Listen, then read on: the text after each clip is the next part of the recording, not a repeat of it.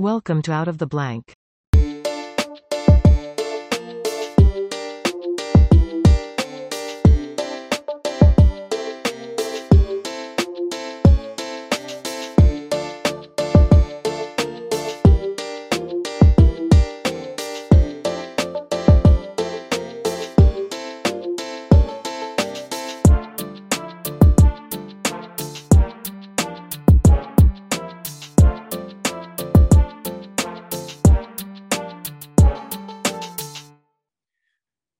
Welcome to another episode of Out of the Blank podcast. I'm here with Brian. Brian, welcome to the show. And for everyone out there listening who might not know who you are, why don't you introduce yourself? Yeah, thank you for having me. I'm uh, Brian Dunning. I'm uh, best known for the Skeptoid podcast, which I've been doing since 2006. Subtitle is Critical Analysis of Pop Phenomena. So I like to look at any subject where a lot of people believe in something, but that it's not true. Ideally, there's more interesting real science or real history um, than what you would find in the popular version of the story. So I guess I'm recording episode 823 this week. So there's there's a lot of them, and there's no danger of running out of material anytime soon. There's plenty of strange things that people believe. What what uh I guess would say made you dive down the realm of just talking about things that I mean, eh, for some people, it's kind of like a religion in a sense. I mean, a lot of people believe in something so much that it becomes a little bit hostile in some situations. Yeah, that that happens quite a lot. I get, you know, all science writers get. Uh, basically, as a, a science writer, is what, what I would do if you ask me what it is I do for a living, because that's 99% of my job is doing the writing and researching. And all science writers get, you know, death threats and everything else because anything you say is popping somebody's sacred cow and something that somebody takes very personally and very seriously. And, you know, it's unfortunate that that's part of the job, but, you know, heck, it's important that people learn to discriminate between what's true and what's not. What's uh, one that you find that you get the most kind of like blowback for?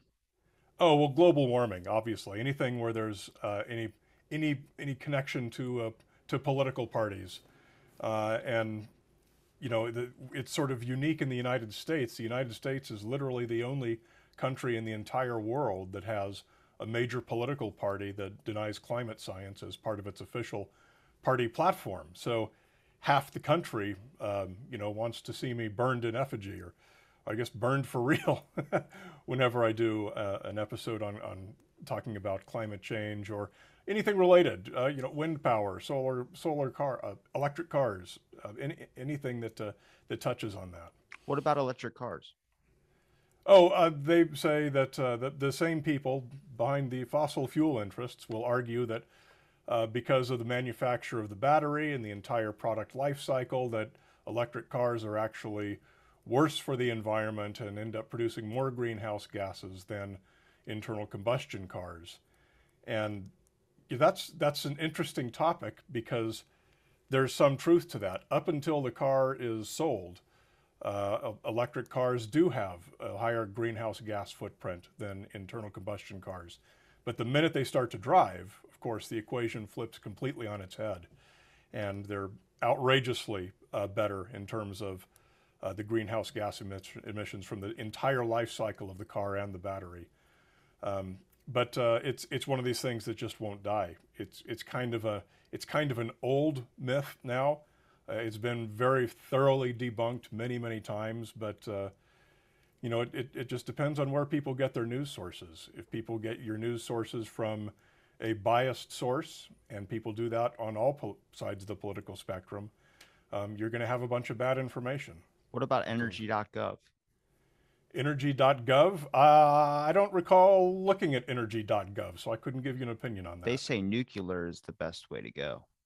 That's there's a lot of people who who believe that. I think I think that uh, as I say, most most people in the science communication business would agree that nuclear definitely has to play a role in any uh, carbon neutral future that we have. Uh, I certainly agree with that. I think where I kind of stand and where I get, I mean, I mostly get labeled a conspiracy person for probably for the people that I have on. And I like to entertain the crazy stuff as long as it doesn't get violent. But if we talk about corporate elites, I would like to talk about Mark Zuckerberg possibly being a lizard.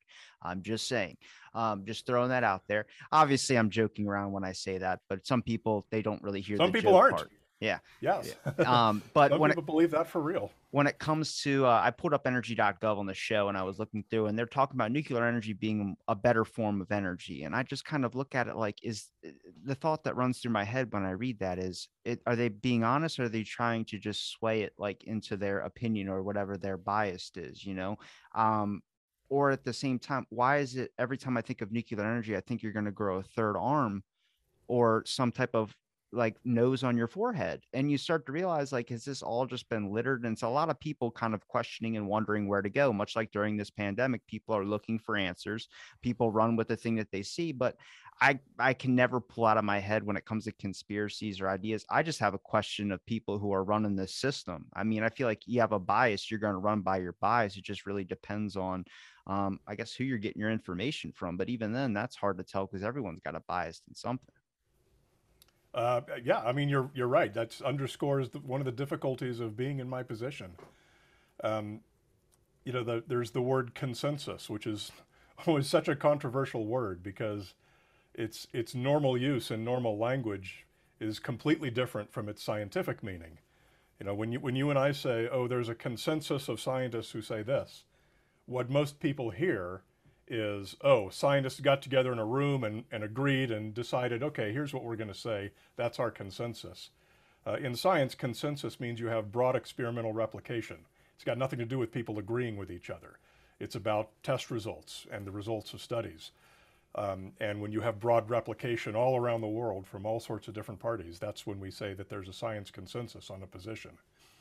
So it's very different from, from what people from what people think it means. And it probably gets more difficult too because i mean i've talked to people who are climatologists who will tell you climate change is real and then i've talked to people who aren't maybe have an advanced engineering degree or some other type of thing that'll show Yeah. graphs that it's not. And it's like with technology it's so hard to tell because anybody can make a graph on an excel spreadsheet or some type of microsoft office thing where you don't know what's real. And then i start to also think how many times have i been told publicly about something? Let's take it for like saying that don't buy any or uh, don't buy N95 masks only because then you find out that they're trying to keep them for more healthcare providers. I get the point behind it, but it's that lie part where it's like, what are we supposed to decipher what's true, what's not?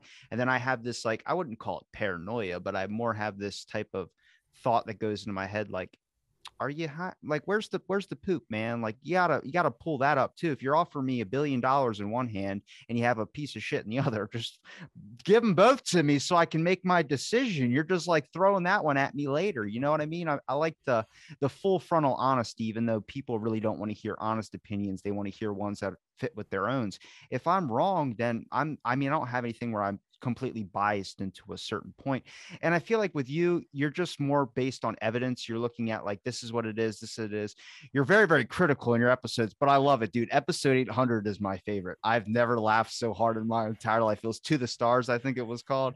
Dude, Yeah. that the musical number was just, that got me. I I had to listen to that like uh, at least 15 times. Um, but I, I feel like you you come to it and for me, I've always tried to see the other person's perspective as well too. And in a lot of sense, I'm pretty sure you know this as well too. It's not easily done, and it's sometimes impossible in a sense because there are some people that just refuse to even listen. They'll walk away, or they'll feel like they're 100% right in a sense, and they'll have to move on. And it's like you're tr- I'm trying to look for that redeemable quality, that one that's going to be like we can sit and talk about these things. Like I think the whole world needs an open discussion, whether it's conspiracies, whether it's whatever it is. I feel like there needs to be a general discourse. I don't know if you'd agree with me in that. I, I, I wouldn't generally, and and the reason is, the reason goes back to the. Uh, I did a really old episode years and years ago, um, that I still stand by every word, and I know a lot of my colleagues agree with it too, which talks about how these public debates and public forums are actually harmful, and they they Yeah. teach more misinformation than they teach real information. If you're going to have a debate, I get challenged to debates all the time from anyone from creationists to climate denialists to UFO truthers or whatever. They want to debate me and they want to do it in some public forum. And I always say no. Because when you have a science question to which we know the answer, which we know what the real science t- says, The earth is to then yes. take that to a public debate forum where we're going to say, here's one side and here's the other side. You're simply suggesting that some disagreement or some debate exists where none does. And so you're actually teaching the wrong message. And so I don't agree with the idea of um, what you were describing would be a big public forum where we're going to freely talk about all of these ideas because these ideas are not all equal and they should not be presented as if they are equal because that teaches a wrong message. Um, yeah, that's why I wanted to have you on is because I feel like you have a, a different experience than how I've kind of tried to do it. And I actually I, I like it a lot better. Mostly, I can't handle like criticisms. So like when uh, immediately when I get someone upset, I'm like, I'm so sorry. But like you're kind of like, I'm just gonna tell it how it is, and I like that a lot. Um, I just feel like even with the debate thing, the debates on the on TV, they're not even they're, they're just entertainment. There's no rationality or there's no actual discourse being uh, talked about. It's just someone shouting at another person, another person not cutting them off when they should be getting cut off. And I feel like that's where it starts to go wrong. I feel like if you're really going to have a moment to really educate a lot of people and talk about it and show that you can be rational a lot of your decisions, you need to have a, a discourse. And yeah, some of the things that like I'm not a flat earther, but I have a friend who's a flat earther, but I'm going to hear him out um, mostly because we're friends. But at the same time, it's just interesting to watch me gasp and like, holy crap, this guy's like brainwashed in a sense. But in those type of things, you don't, I don't, I don't know. I just don't like the quality of people feeling like that they're unredeemable in a sense. And I think through all the episodes I listened of your show and then all the episodes you've have done as well too, well over 800, um, you've kind of talked about a lot of these things as well too. And I think it depends on really, I guess, I wouldn't say knowledge, but I say more of I guess moral things, more how believable or how like skeptical you are on some things. You, you, some of it just is like goes right over your head. Like, how is this even a thing? Like werewolves or vampires or any of that type of stuff. But for some person, depending on what their experience is, they might be like, oh, 100% like the Earth is not flat. But then they're like, I also like vampires and I believe in vampires. You're like, all right, well, well, what I, I honestly would take you if you were a flat earther. Like you got to have, you know what I mean? You know, you get what I'm saying?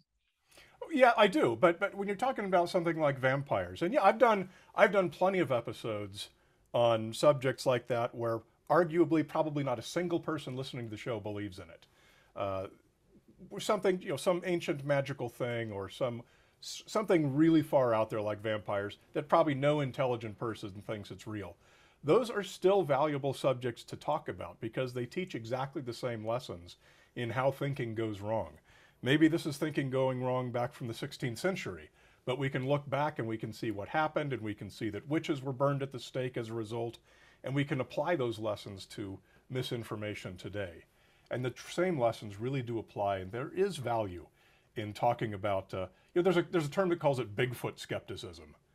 Uh, it's kind of a dismissive, denigrating term for professional skeptics who will still talk about Bigfoot and UFOs and silly things like that. Um, and there is a reason why we do it. And it, it is important and it makes the show more entertaining for it too.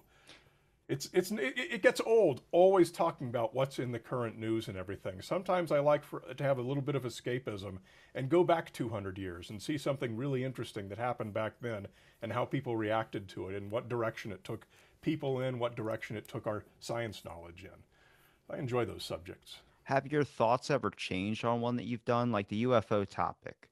I think that one, like just having the main guy from NASA, Bill Nelson, get up in front of everybody and talk about trying to find our origins on another planet. Like for me, I look at that as like, is that a push for funding? Like, are you just like about to lose your job and you're trying to make your your like I, for I, is that is that BS? I have no clue, but the UFO community hopped on it and they ramped it up, and I'm like, what is that? Like that's for the general public. You're sitting here like me, like going Kramer through your hair, where you're like, what is going on? Bill Nelson is a very, very unfortunate choice for to be the NASA administrator. I, I, don't know anyone who who considers him to be a good NASA administrator. He was hired strictly on the basis that he's the biggest proponent for the SLS, which is the most wasteful and useless and worst project NASA has ever done, and it should have been canceled 15 years ago. And unfortunately, due to who knows I don't know how they make decisions in Washington, but that's why he got the job. And it turns out that he's he's you know about one step from Edgar Mitchell, the famous Apollo astronaut who believed in spiritualism and everything else, yeah. and was doing psychic experimentation from the moon. Um, so, so yeah, he's a he's a tough choice. But why would they give him a platform like that to say that? Like you just sparked up a whole see that's where I start going like I I never kind of because a lot of people I feel like they put their personal experience or what they would personally feel they would do in the government. And I go, I would never just put it above the government to make a wise business decision if you're going to create a lot of animosity amongst people and get them divided on something rather than focusing on the main topic, which happens to be the pandemic most of the time. I mean, social media has ramped that up to the extreme. And then that's where people look at me and they go, "Oh, you're a conspiracy person." I'm like, "I'm not a conspiracy person. I just think with everything you should question more." I think the idea of a dismissal of an opinion or a perspective, no matter how far out of the realm it is, I just got to leave it in there just in case. Like, hey, if that one person is thinking that you know there's a whole island of, of, kids or whatever, or there's a person taking kids to an island named Epstein, and we sit there and dismiss him the whole time. Well, damn it, if he's right, we look like jackasses in a sense. Agreed. Okay. That's my only comment there. I uh cuz I just think it's like I like conspiracies up to a point. I think there's needs to be a healthy discourse in how they come across. When they start to become violent, I consider that you cut them off. But after talking to like people who, I mean, I, a lot of people love the paranormal stuff. I've talked to people say no, it's completely irrational. It's all this type of stuff. I mean, everyone's got a valid perspective. At least I try and look at as well too. It's just hard because you want everything based in evidence. You want everything based in this, which is what I want too. Um, I just don't like the terms that people start labeling or using and they hijack them. Fact checker, Mark Zuckerberg hijacked, and most of the world has been hijacking to fact check. Like you can fact check this, fact check that. Well, Mark Zuckerberg got after that trial said his fact checkers were opinion based people. So they just agree with that certain narrative. And that makes you question more. So now you're having a lot of people with inner thoughts that are kind of questioning more about things, which is in a sense is good. But also it makes it hard as hell to run a uh, country when everyone's questioning every single decision and every single move which i mean it's not unhealthy but it's gotten to the point where it's unhealthy where everything now just seems like is everything secretly hidden workings? I don't think that's like that at all but i don't know. Yeah i mean f- fact checking is is um it's like what's an what's an unbiased fact checking source? Well, okay, then now let's define unbiased. What does unbiased mean? According to who? If I go ask one of the COVID truther truckers what does unbiased means, he's going to say, well, it means you're open to hearing the truth about COVID. Well, that means that if we use that as a source for fact checking COVID misinformation on Twitter, everything would get through every filter. Um, so, I mean, yeah, you've got you've got to define what unbiased means, and and uh, it, it's it's something that there's never going to be a solution uh, that that satisfies everybody. Well, how do you so come to a logical conclusion on a lot of these things that you read? I mean, not the far fetched ones, but like the other ones out there where it seems like, like even 9 11, for instance. Everyone could say there's the 9 11 truth or single was an inside job. I don't think it was an inside job, but is it out of the realm of possibility to think that they didn't get a warning about it before? The same day that happened they were running a simulation in a simulation you have to program. So that means either you got a warning that day or you've been getting a warning for like 10 years. And evidence shows that it might have been a warning from like a, a while ago that they just never took at face value. So they were running a simulation on it. Now that might just threw me into a territory where you're going to attack me. That's okay. I'll still like you anyway. Rip me apart. No just kidding you know, I, I read uh, about a, about a week or two ago uh, from uh, what source was it? This was something at American University. It's the university in D.C. where most of the intelligence community ended up going to college. Uh, and it said the Secret Service gets something like 14 credible death threats against the president every day. And of course, 14 or 13.9999 of those tend to be false alarms or, or somehow wrong or it doesn't pan out. So you can imagine how many threats they get a day of some major terrorist attack. I don't know that number, but it's probably in the same ballpark, maybe even higher. Even if it's one tenth, that's thousands of major terrorist attacks that they get a heads up on every year. Well, if one of those turns out to be right every 20 years, that's pretty you know pretty good odds but it also makes it really easy to look back and say look they got this warning they didn't act on it. It must have been an inside job. It's another one of these situations where there's you just can't win. You just can't win. You can do your best and there's still somebody going to find fault with it and try and assign some you know malevolent intent to uh, to the failure to close every single little loophole. Do you think it's something like that where it's just it, it would seem like it's just too big to not think that it was something like that or do you think it was just because i don't think anybody really wants to think that we literally had a blind spot that day that was just that horrible event that could happen because i mean that just makes you fearful in life when you take a step out of the door in a sense. I mean it's not like they happen every day but in a sense if it happened once you know it's going to happen again no matter restrictions no matter anything like that. I feel like sometimes people feel like they need that it seems like everyone needs a Jesus on a cross or they need something that they can they can attack or say it's this one person it's nobody else it's just this one thing and I heard your episode um which is interesting because I a long time ago was getting into uh, what is it, the Innocence Project, where they talk about blood splatter analysis and that match. It's just this one thing,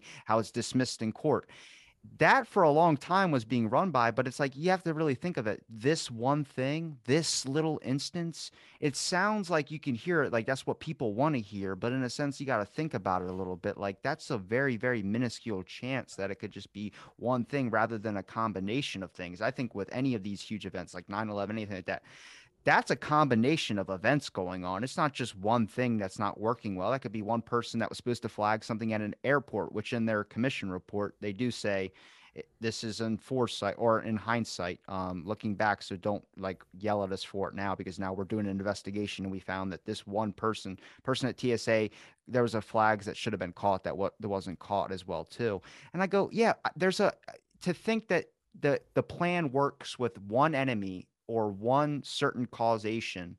That's not how it works. It's not how the world works. There's always inner workings. There's always something else, another perspective they're not seeing. The best part about history, anthropology, archaeology, all the evidence is what you have at the moment, but there's always something new to be discovered. There's something where some person goes, actually, they were over here in the year whatever. And then you're like, well, that just that explains how they got here, but I thought they originated here. It's like, no, they were actually over there before. You know what I mean? You, you gotta you gotta keep in mind too that uh, something like 9/11 was not difficult to accomplish. Uh, something like blowing up the Oklahoma City uh, federal building was not difficult to accomplish. Uh, the the Beltway snipers, two guys cut a hole in the back of their car, laid in the trunk, and shot people through it for weeks. Uh, this is something that these are people who were on nobody's radar. I mean, nobody had any suspicion of these people. Well, I guess that's not true in the case of the, the 9/11 guys. But uh, if you or I wanted to do anything like that, it would be trivial for us to do it. You know, I've got I've got a friend half an hour away who's a farmer. He buys more fertilizer every day than was used in Oklahoma City. I could buy some bags off of him and nobody would ever know. Uh, or I could just steal them from his barn. And I can load up a U-Haul truck and I can go park it in the middle of the Golden Gate Bridge and blow it up and drop the bridge. I could do that and nobody nobody could stop me and there would be no suspicion raised of me at any step along that way. And yet, if I did that, think of what think of the conspiracy theory community what they would say. Who i must have been working with you know how many credible threats that must have raised and why did nobody act on it. Uh, these things are not difficult to accomplish.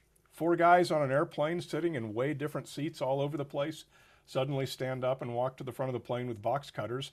That could happen tomorrow there's nothing stopping anyone from doing that well, the box cutters are modest, modestly more difficult to get on board a plane now, but certainly not. Can't impossible. even get us like a thing above like six what milliliters of liquid on an airplane now.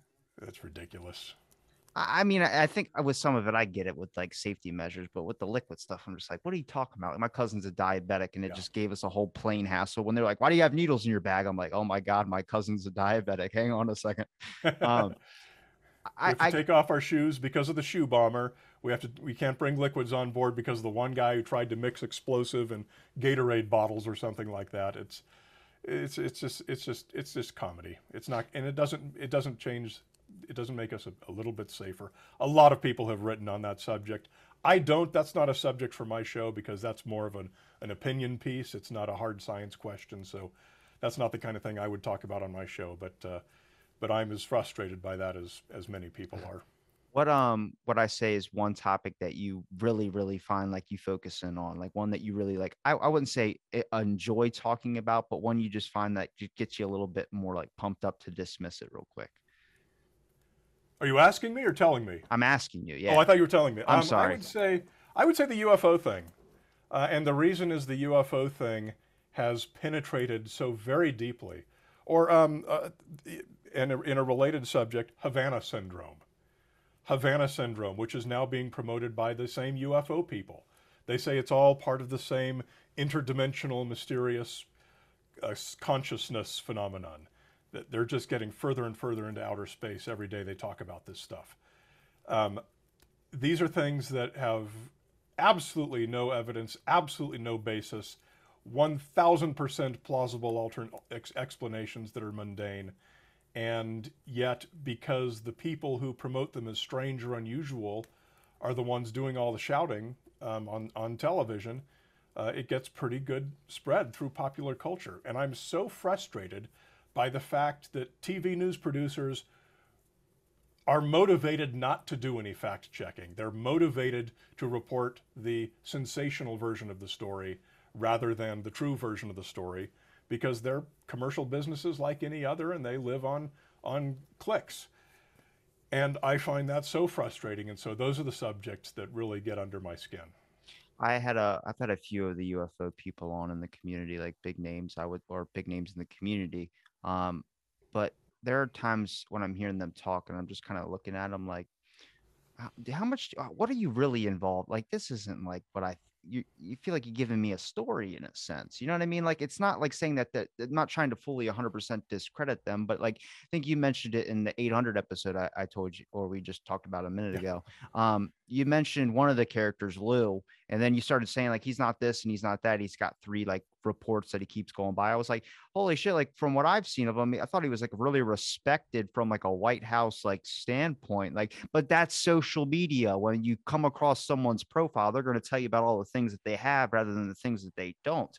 Like, I mean, I'm honest about it. I just put it in my bio. I'm a loser, and then you know move on to the next topic. But everyone else wants to brag about the things or small little moments, and they constantly glorify that. And it made me think about Skinwalker Ranch a little bit differently, which I've had people on the show from that. Then I've had like Avi Loeb on, and then I heard from a bunch of other people talk about like it's a yeah, he made millions of dollars off that book. I you know keep running with it, and that's a lot of what you see. It's like, are you just I, it makes me question more about a person's intentions when I start wondering are you just doing this because you're just getting a bunch of money or do you actually believe this? Like that's where i try and split the two. I have no whatever remorse for your pain if you're just trying to make money and profit off of another person who's in 100% belief of this because now you're profiting off of people in a sense of it's not helpful it's more hurtful than anything Yeah, I mean these are th- th- with that crowd in particular. You know, I've I've researched and written on them a lot, and you know, their history in promoting alien visitation goes back decades. Um, and yet, when you hear any of them talk, Lou Elizondo will say, "Oh, I was always skeptical about UFOs. I never thought any of that was real at all." Uh, okay, that's obviously completely false when you look into his background. Uh, Leslie Leslie Kean, Leslie Kane, I keep hearing it pronounced two different ways. Um, she's on the board of Robert Bigelow's New Consciousness Institute. And in one of the little videos on their website, she says, "I'd never met any of these people. I was so amazed to be in the same room with these with these incredible people." No, these people have been writing books together 30 years ago. I mean, it's why do they make up this false persona that says, "Oh, this is they're they're they're as surprised by the reality of this as you are." Uh, and, and the reason they, they make up those false personas is to try and give themselves credibility, to try, and make it more relatable. They don't want people to know that these are that they are lifetime promoters of some very very strange ideas. Uh, they're they're motivated ideologues and they make a living from it. You know, if if I don't know how many of them make a living completely off of Robert Bigelow, but uh, the rest of them are getting book deals, and Leslie's got her HBO movie now. I mean, it's it's very annoying. Did, does it ever There's, there's no money in doing the science side of things. Yeah, that's what sucks is that you guys don't get a lot of credit for the things that you do. I mean, besides like Michael Shermer and like other people like that. I mean, you, you have a very successful show as well too, and a good platform and supporters. I've heard. it. Um, mostly, I'm so happy I'm talking to you right now because I've heard your episodes so many times where I'm like, is this voice really that deep? Like it just sounds really bassy. Um, but I feel It's all like equalization, I assure you. I feel like with um especially like a topic like the UFO one, do you ever get scared a little bit? Like of wonder how this is going to affect future generations because i mean if you look through history we're basing our information from the past off records and journals and I'll, even talking to a rome archaeologist talking about the wealth class usually the higher ups are the people that were literate enough to read and write. Um, so we have documentation from their perspective but never from usually a lower perspective than that. And i start looking at the digital footprint that's getting left behind and honestly the digital footprint is not really the best one. It's going to have a lot of people really mixed up in a lot of senses whether it's true or it's not true. There's true, but then it's like what gets labeled as misinformation and disinformation. Half the stuff that they labeled misinformation or disinformation in the past is now able to be said. I can say ivermectin now. Can't say that. Couldn't say that on YouTube uh, a year ago. Not even a year ago. Half a year ago. Couldn't talk about a bunch of stuff, and then now they're letting it up there. Where it's like, is it okay now? What is it like? That's the thing. Is I I start getting nervous for not just other people out there, but for future generations that are coming up, they're going to look at our digital footprint and be like, how the hell do I piece this up together with sticky tape, duct tape, whatever you want to offer that I can't bring on an airplane? But you know, you, you, you share my kind of fear a little bit or no? Um, not really. Uh, and, and the reason is because I do so much looking back. Um, I do so much looking back in time at old ideas. Uh, when I did an episode on um, take the old the old flat earthers, you know, you've got the new flat earthers, which are largely from the conspiracy theory community, and you've got the old flat earthers who are from the Christian fundamentalist community. So you go back to the 1800s, and you know the the history of a of a false idea is often a fascinating one. And you can read books about all of the experiments that were being done in the 1800s to try and prove that the Earth was flat and, and all kinds of things. And, and it's a fascinating history. See, history has the advantage of being able to look back and compare what was believed then to how things shook out in the, in the interim. Right now, we can't look forward 20 years and say what's going to be the perspective on these three stupid Pentagon UFO videos. Uh, but in 20 years, we'll be able to look, we'll know what that answer is, and we'll be able to look back and, and know how silly they were. So I'm not worried that the history books are going to be wrong or the, it's going to be difficult to write them in the future. Um, I think that's a belief that people have always had throughout time and probably will always have. But if you look at the history books that exist, I think you'll you'll you'll feel more confident about that. I wish I shared that confidence, but with society and the way that it's attacking academia in a sense as well too. I've talked to a lot of people that have experienced horrible stories with academia on the basis of what society thinks. Um, anthropology being a hard career in its own, archaeology being a hard career in its own. Um, that's what scares me is like what what, what is UFO Twitter or UFO community going to pop into with society's beliefs are? And the next thing you know, we get this whole sense of you can't ever say anything bad about UFO Twitter or you're going to get banned from your institution. I mean, there's people that can't speak about gender in a sense, freely dating bones, only on the concept of just what society thinks. Uh, Peter Boghossian studies the best one. The is it the misconceptual penis study um, that he talks about, where just having your legs spread open is akin to raping the air around you. He wrote in a study, and the institution said, "Okay, it's great." And it's like, did you read it? But all they did was insert keywords, and it was to trick them that they're not reading it. They don't want to go against society. Any person that's getting elected doesn't want to sit there and tell you you got to do this and do that, or they're f- afraid they're not going to get reelected. I mean mean, it looks at that aspect of things of like society is like on the fringe constantly. Like it just seems like people are I don't know, they like they're treating us with kids' gloves in a sense. Maybe we well, do need kids' gloves. Name a time in history when people haven't been suspicious of academia. That's you true. won't find one. Yeah, that's true. This is just this is this is the norm. This is just how the human race works. Uh, I really don't think that things are so different today than they have been at any time in the past. And the reason I think that is because I spend so much time, at literally every day, it's my job, looking at what people used to think. Well, I mean, that calms me down a little bit. I was thinking like, oh my God, we're entering this new age where everything's going to get messed up. But what do you think about like the, the the technology? You think a lot of this is influenced by technology? Like it seems to be ramping up in a sense, or do you think that it's a lot of um, I know it's for me, it's just going to probably be technology. It's that open access, man. You could toilet Google like it's nothing. Yeah, I mean that's that's a, a very active area of discussion and an active area of research. Is the ease of spreading information making things better or worse now than ever before. And I, I, I, look at it just as a rising tide raises all boats equally. It's easier to spread good information and it's easier to spread bad information. But it's the information itself that, that, that really matters. And um, I think we're going to be able to look back on today in future years and we will we'll find that it really hasn't been any different than in times in the past.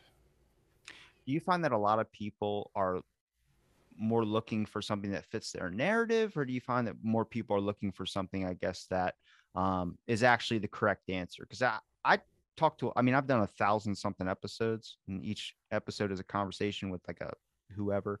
Um, that's, I'm trying to get their perspective on things to gain insight on my own. So, in a sense, selfish.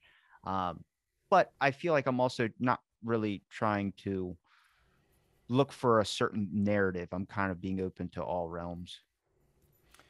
I, you, know, you got to be careful not to paint with too wide of a brush on this because everyone is somewhere different along that spectrum of am I actually going to be doubtful of what I deeply believe? Uh, and am I just looking for information that I like? Is that what makes me happy? I do think that most people are probably toward that end of the spectrum. Um, my, my job is to forget whatever it is that I think. I have to explicitly forget whatever I think is the case. I don't care. I'm going to go into the literature and see what's actually the case. And I get surprised almost every week. Uh, I often go into an episode with not not necessarily. It's not necessarily a sacred cow that I'm all upset about every day. Uh, but uh, if you ask me, okay, what's um, here's an interesting the one I'm working on right now. I'll just use that as an example. I'm looking at the history of rogue waves. You know, rogue waves, the waves that are more than twice as high as any other waves around them that come out of the blue, very very infrequently, and they might flip a ship over or do something surprising. And if you look on Wikipedia, it's going to say, well, until the first one was recorded by a laser rangefinder, scientists didn't believe that rogue waves were real. And the, they didn't have the math that they had previous to that was uh, it didn't allow for the possibility of waves that were that much bigger than anything else. Okay, now that's something I'd heard before, and if you asked me about it two days ago, I would have told you, yeah, that's that's right. Scientists didn't think that they were real, until we got the actual data for one, and now we had to go back in and adjust the physics and adjust the equations and update our theories to accommodate them. Well, it turns out that's there's no truth to that at all.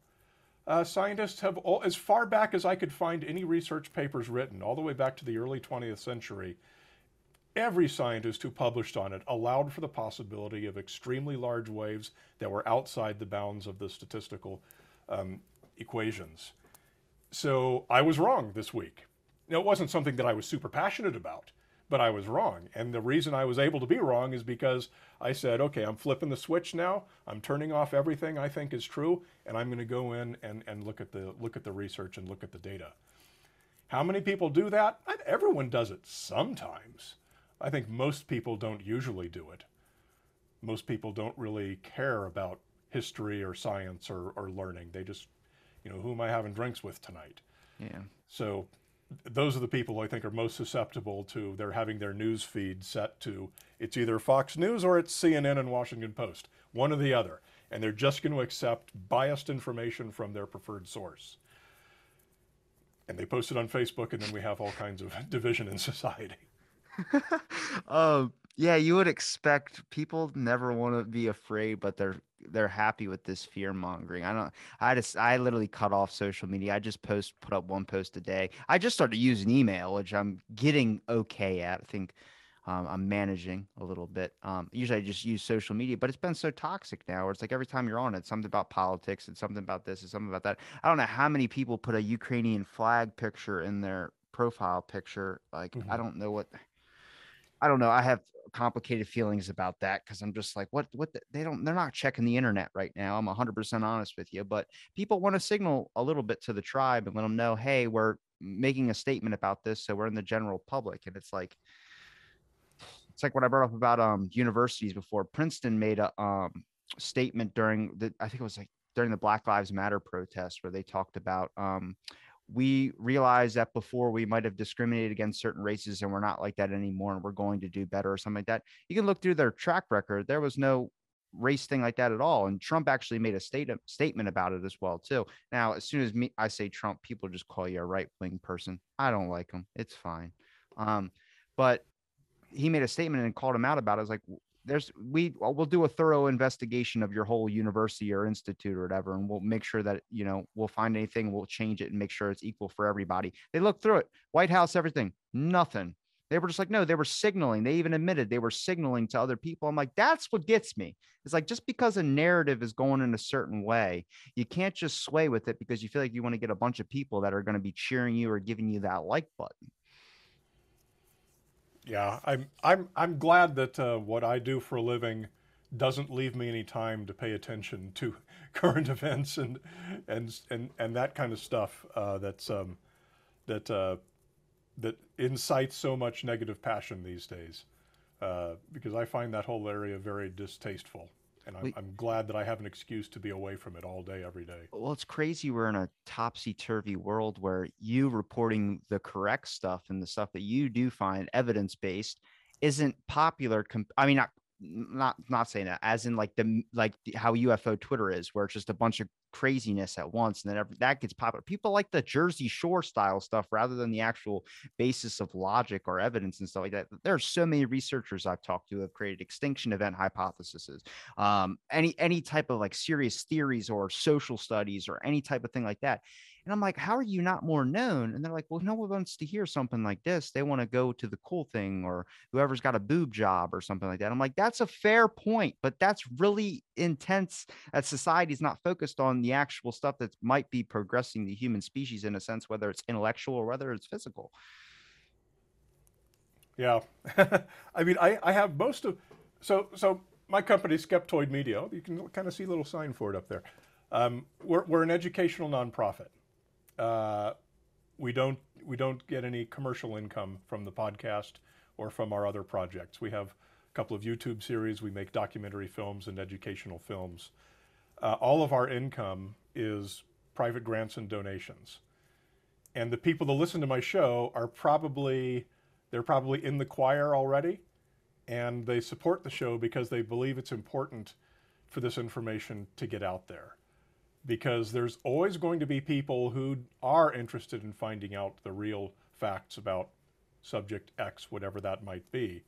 And even though they might not be listening to my podcast today, and a podcast episode is going to come and go, at least the archives will be up there, the website is going to be up there, the books are going to be out there, the information will be out there for, for people to find, you know, long after I'm gone and long after Skeptoid Media is gone. So even though there might not be people searching for the information today as much as we wish there was, there will always be them out there. And the creation of good resources is, I think, super important.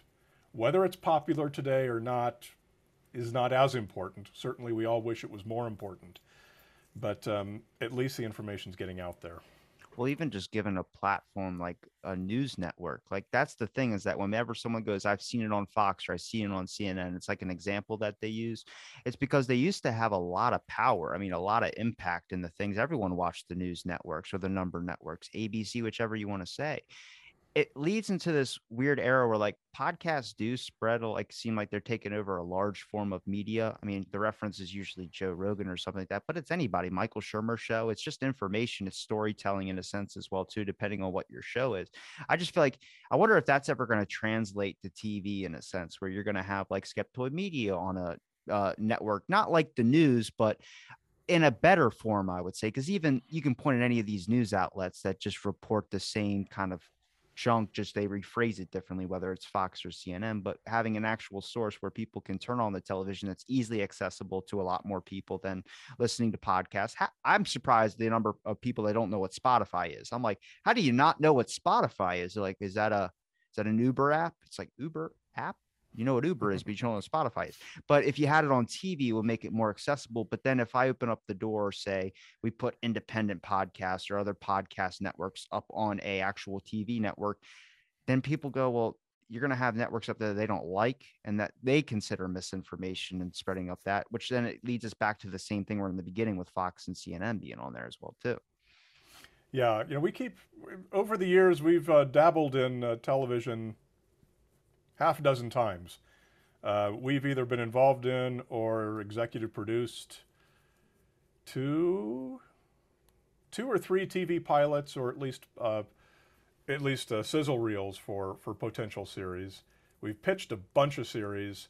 Uh, these past couple years, we put quite a lot of um, effort into a PBS series, and I think that's what we're likely to pursue again in the future. Unfortunately, our local PBS affiliate, um, that department of them did not survive COVID. So that project is on the back shelf. So we don't have any PBS series on our front burner right now. Uh, we're going to continue and make uh, at least one or two more um, documentary films before we look back into television. But uh, I certainly agree with you the importance of, of that medium. Um, it's probably not a long term importance, but it's short term importance. TV shows, you know, most 99% of TV shows that have ever been out there, you're not going to find them on Netflix or YouTube or Prime, or they just they just disappeared. So TV is good for imp- influencing the um, you know the people here and now. Look at Ancient Aliens. You know, unfortunately, that's probably about the most influential show on TV right now. It's the uh, same shit over and over again. It's the same yeah. thing over and over again. It's crazy how they keep beating that alien topic over and over. And it seems like they cut it. Like I was talking to someone who was involved in that show, and they go, I was there for three hours, and they used one minute or two minutes of what I said just talking about aliens. I was like, like you just get to this point where it's like what about the other stuff? Like I'm more believe like i want to talk about the minerals that we're discovering on a new planet the stuff that's actually physically there you can hold and you can take it back and send a sample like that stuff. I don't want to talk the skepticizing of you saw a picture that's blurry and it looks like an alien laying on a rock. Like i don't know maybe i'm that guy in the back that's shouting that but i don't know. Yeah. That you know of course that that experience is typical. Um, our, our current film that's uh, going into distribution right now is called Science Friction. Should be appearing on streaming services within a matter of weeks. How many weeks? Unfortunately, there's not a way to, to predict. Um, but it's, it's a full length documentary film that's all about scientists who went on these TV shows as talking head experts and were then misquoted or edited out of context. Uh, in some cases, very deceptively edited out of context to make it sound like they're saying, why, yes, scientists do believe that aliens built the pyramids. And we've got uh, an hour and a half of this, and it's freaking fantastic. Um, most of the ones we include in the film are better stories, the ones that uh, we had a thousand of that we just couldn't put in the movie because there's just too many of them, were the exact same case that you just that you just described. You get interviewed. These, you know, the the production company they send a they send a two or three man production team to your house. They spend an hour lighting you and miking you and setting up the room and everything. And then they interview you for an hour and they have you tell the same story a hundred different ways. And they suggest a way to rephrase each sentence. And they just beat you down and try and get you to say it in such a way that they can use just that snippet, just that little 10 second snippet out of the entire hour and edit it into the rest of the show to make it seem like you're supporting this alien visitation narrative or, or, or whatever it might be. They the standard way that they do this is to ask, okay, first just tell us the legend. Don't give the explanation. Don't talk about the real science. Just give us, you know, what, what is the legend? What did people used to think about this? And they want you to say, oh, okay, well, uh, Bigfoot is a creature that terrorizes the, the Northwest and kills people in the forest. And then I guarantee you that's what they're going to use, just that. And you're going to come off as a nut. So we've got we've got a couple of those in, in the movie, and you can the, people talk about how it impacted their career and everything. And um, yeah, those TV shows suck. That's I really uh, hate that. That's interesting. Uh, real quick, Brian, can you say "out of the blank" podcast is the best? just kidding. well, I, do they have legal action with that? Because I mean, like that's what I mean. If it gets someone more fame, I can see why someone wouldn't want to pursue. But I also think that it puts you in a certain category when you start spouting off the Bigfoot's real. Um, either helps or hurts you in a sense. And if you're a scientist, I think that's going to be the one that's going to hurt you mostly in the academic field when you start talking about things of that. It's kind of like when you get a scientist or an airplane pilot that talks about how the earth is flat and you're just kind of like does that make it more true or does that mean that you're just a crazy person looking for money? You know like that's what it, it's hard. I mean i even though probably trying to do another person i don't edit my podcast so you don't have to worry if you want to call me an idiot it stays in here it's fine. Um but it I, like that's the i it's got to be a fear to be on people's shows as well too because you don't know what someone's going to do and it just sucks you wish people would have more kind of honesty in their interactions as well too i mean i was i was honestly nervous with you coming on the show because I was just like, this guy's gonna drill me if I say something stupid, like I don't know, like a conspiracy or something like that. But I feel like you're very open and you're very nice, at least about it. I know there's some things you probably want to stop me on as well too. Feel free. Um, but I think you have a regular. This, this, is your show. You say whatever you want. I, I, just I feel like you have a rational kind of under understanding, but also at the same time, like I'm I'm not really, and I don't know, like one of these people that are sitting there going to be like, you said this and this and this. No, I'm not that, but I think that's a lot of what you see when you go online. And I'm rambling. Yes, I know. Should well, in answer to your question, is is there any kind of legal recourse for the people when they go on these TV shows? That's a real quick and easy answer. It's no, because of the release that you have to sign when you do these. Uh, you know, they never pay anyone. Um, I always demand a fee. You know, uh, I ask for fifteen hundred bucks, and I'm willing to negotiate it down based on who they are. Uh, but most people, uh, and they always say no. Oh, it, we can't. We can't ever pay anyone. It would be unethical for any TV program to pay someone to appear on the show. You know, that's when you know you're talking to a 20 year old producer who's an idiot and thinks you're an idiot too. Um, but they you, never. You didn't ask me that. You didn't say, "Hey, I want money to be on your show." No, not for podcasts. Okay.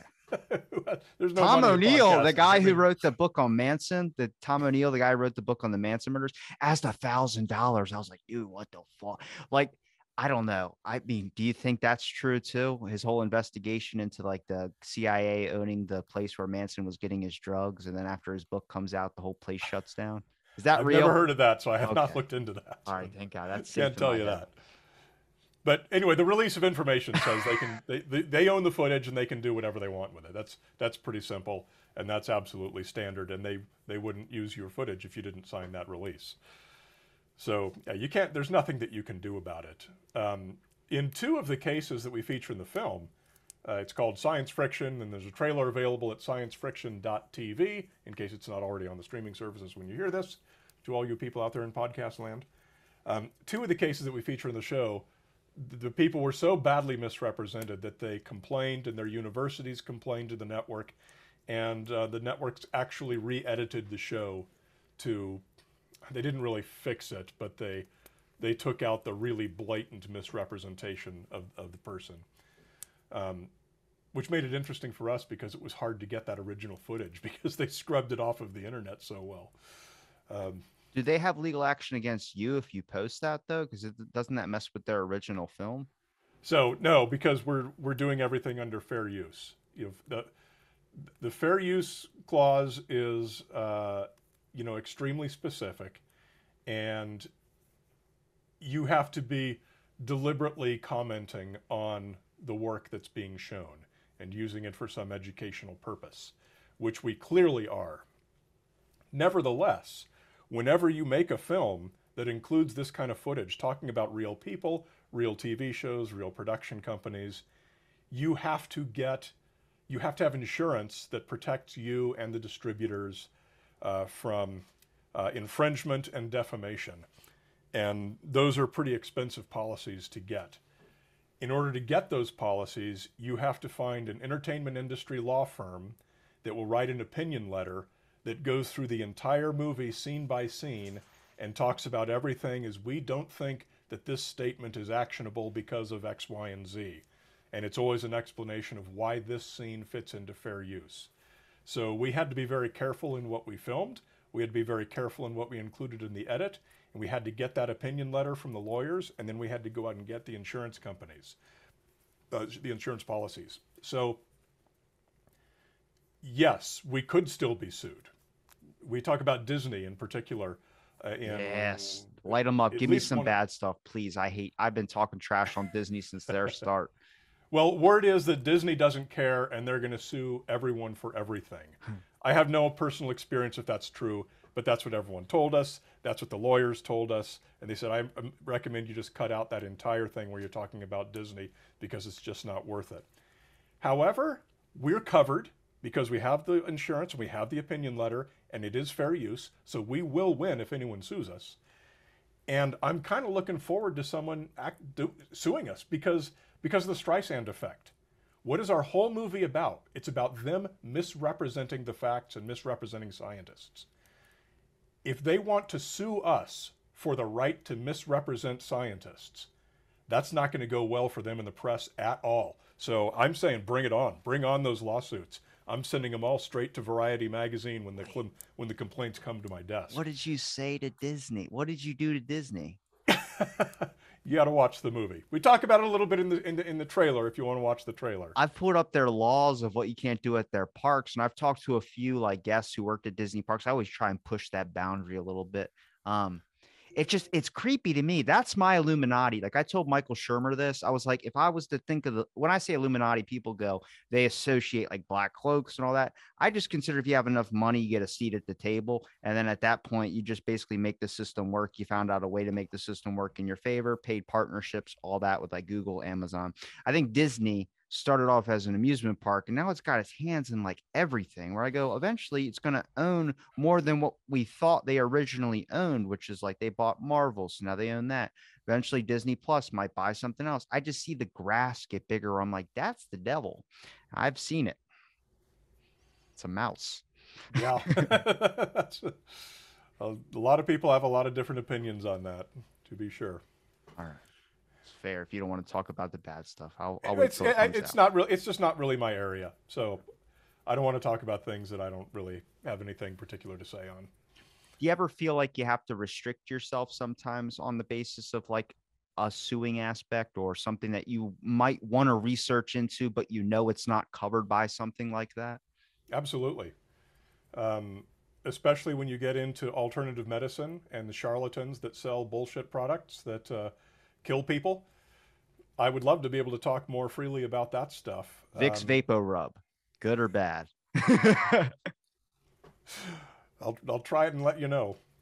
Um, I have I have quite a few colleagues who have been sued for uh, making statements like that, and I remember when their blog came out or whatever it was that they wrote. I remember reading it and going, "I'm sorry, you're right, but it was foolish of you to to, to publish this, and it's going to come and bite you in the ass." And and in a number of cases, it has, and. Um, you know, I, I understand that these are battles that need to be fought, that we do need to, um, you know, shine the light of, of truth, and if we're, especially when we're talking about dangerous products that are, that's killing people. Um, I think there's other other courses you need to take. You need to bring in, you know, the FTC or whatever whatever you know big brother friends you can get on your side. But to be just an individual to go out there and post something that is clearly defamatory um, whether it's true or not doesn't make any difference. It can still be defamatory. Um, I'm sorry, that's just foolish. And I'm very careful never to do anything like that. Um, actually, since producing Science Friction, our company, we now have that insurance and it covers everything that we produce. So, you know, I am more covered.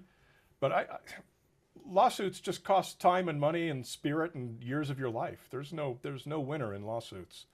So I, the way I look at it is there are always other fish you can fry that don't defame someone. So as much as I might love to do an episode on this or that, I'm usually going to make a different choice and do an episode on something else instead.